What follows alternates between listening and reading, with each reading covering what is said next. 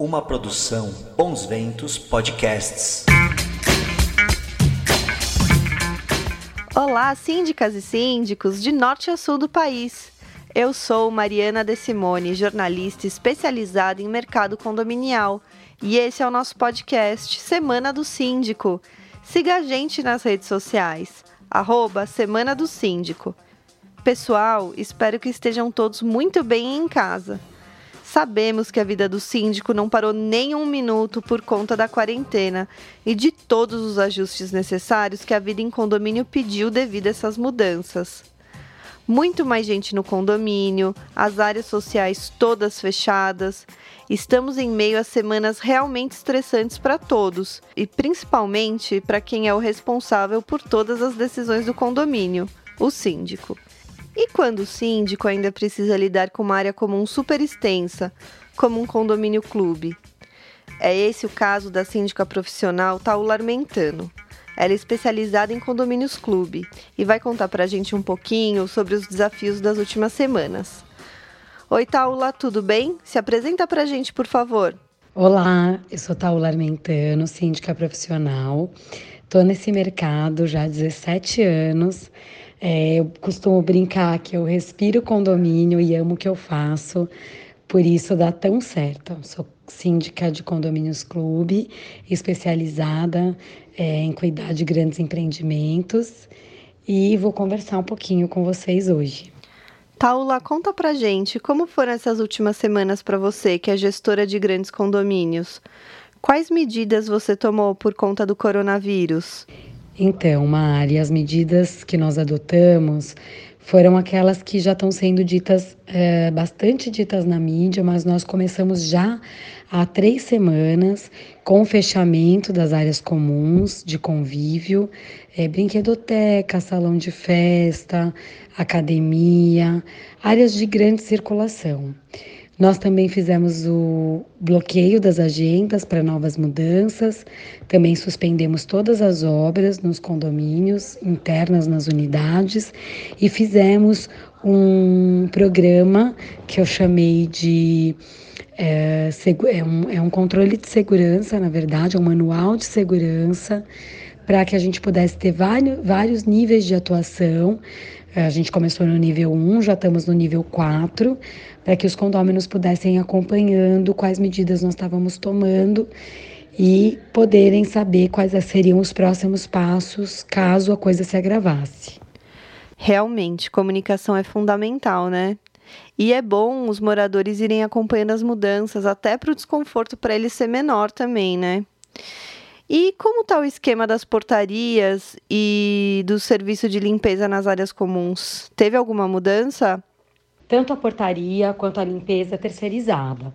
Então, nós montamos, junto com as empresas, é, dois cenários. Um cenário atuando com quadro completo, uh, só mudando aí a escala da limpeza para 12 por 36, para que a gente pudesse ter uma menor exposição dos funcionários, em, em é, tratando-se de dias, né? Eles ficam mais tempo no condomínio, mas vão menos dias. E dividido por equipes, né? E com relação à portaria, nossa contingência ainda está a mesma, mas todas as empresas terceirizadas do condomínio, seja qual for o serviço que elas operam, nós encaminhamos uma notificação para essas empresas para que elas atendessem todas as regras do Ministério da Saúde de uso de EPI, afastamento de pessoas com mais de 60 anos e das que estão no grupo de risco. Nas portarias, nós também disponibilizamos é, não só na portaria, como em todo o condomínio, é, álcool em gel 70 e mais ambientes para que eles pudessem fazer aí a limpeza e asepsia das mãos. E me conta, Taula, alguma assembleia foi cancelada? Como que ficou isso? Todos os condomínios nessa época do ano teriam obrigatoriamente que chamar as assembleias ordinárias de aprovação de contas e previsão orçamentária.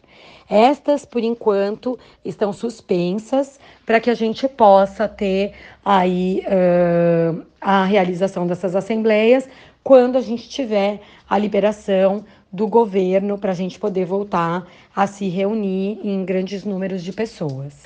Eu sei que a gente já falou sobre os moradores, mas como que você está sentindo que eles estão lidando com tudo isso de mudança?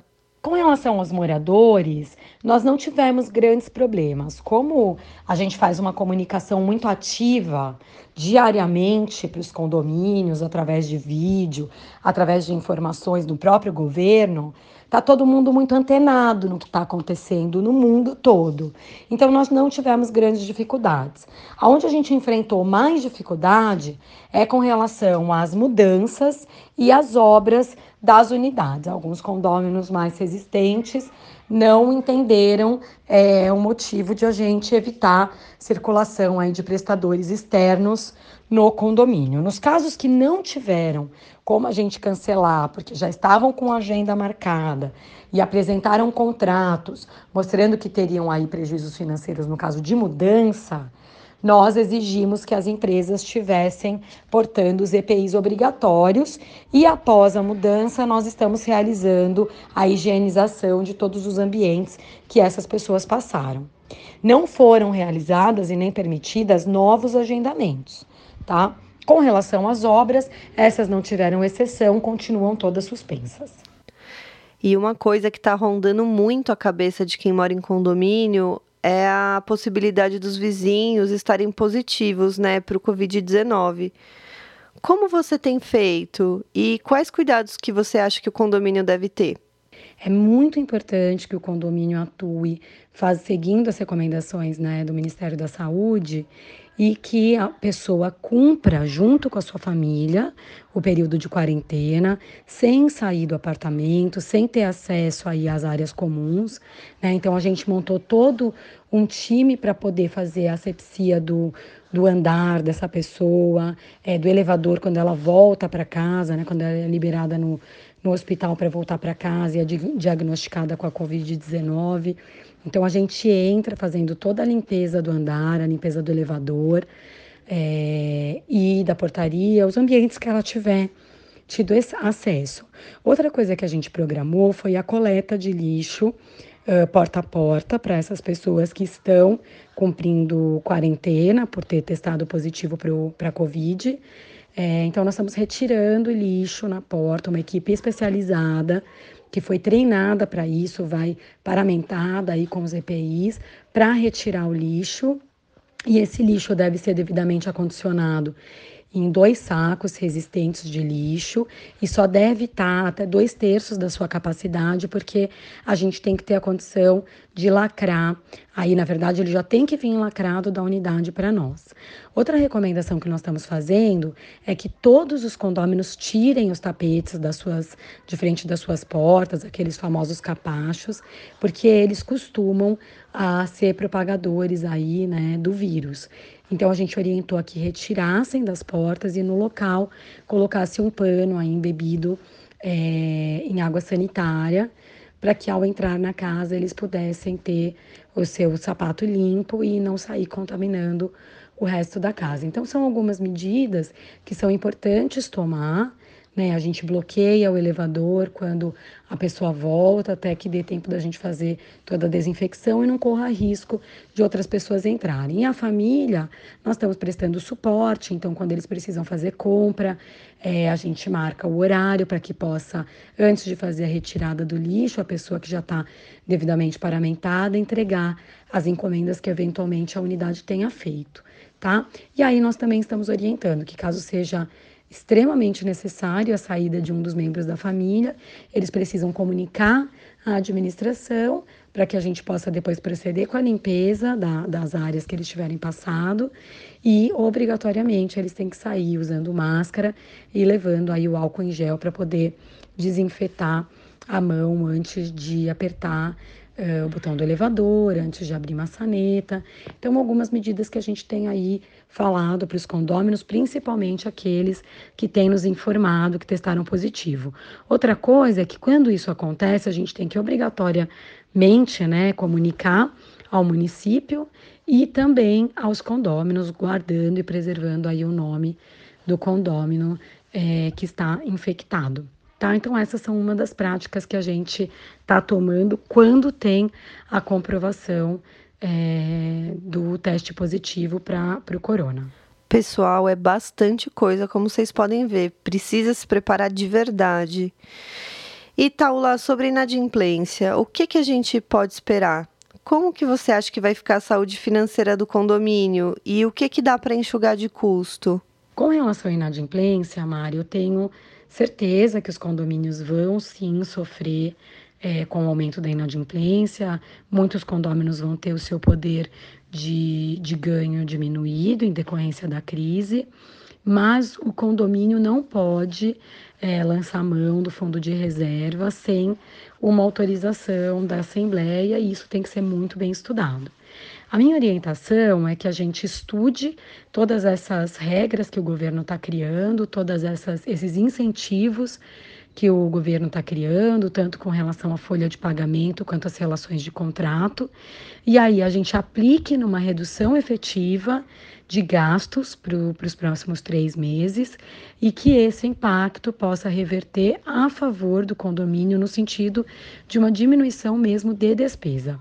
Claro que o ideal é que o síndico chame uma assembleia virtual, na minha concepção, até porque agora a gente já está aí com o projeto de lei só para ser sancionado, tomara que seja, porque vai facilitar a nossa vida. E aí é uma possibilidade de a gente levar a Assembleia Virtual para votação dos condôminos e assim as medidas emergenciais possam ser aprovadas na própria Assembleia, tá? Então, todas as revisões de contrato, o que alguns condomínios têm taxa extra para obra sendo cobrada. Então, a mesma coisa, avaliar se essas obras é, vão ser suspensas, por, já foram suspensas, né, mas por quanto tempo elas vão ser suspensas e se isso também não vai impactar na saúde financeira da empresa que vai prestar a obra e fazer todas essas análises. Algumas empresas estão tendo redução de gasto no, no transporte é, dos seus funcionários, continuam prestando, como por exemplo a empresa de esporte, continua prestando serviço online na maioria dos condomínios, mas pode ter aí alguma redução. Então eu acho que é sentar, ver cada contrato e ver como a gente pode trabalhar na redução efetiva desses três meses mais agudos de crise aí para frente que a gente vai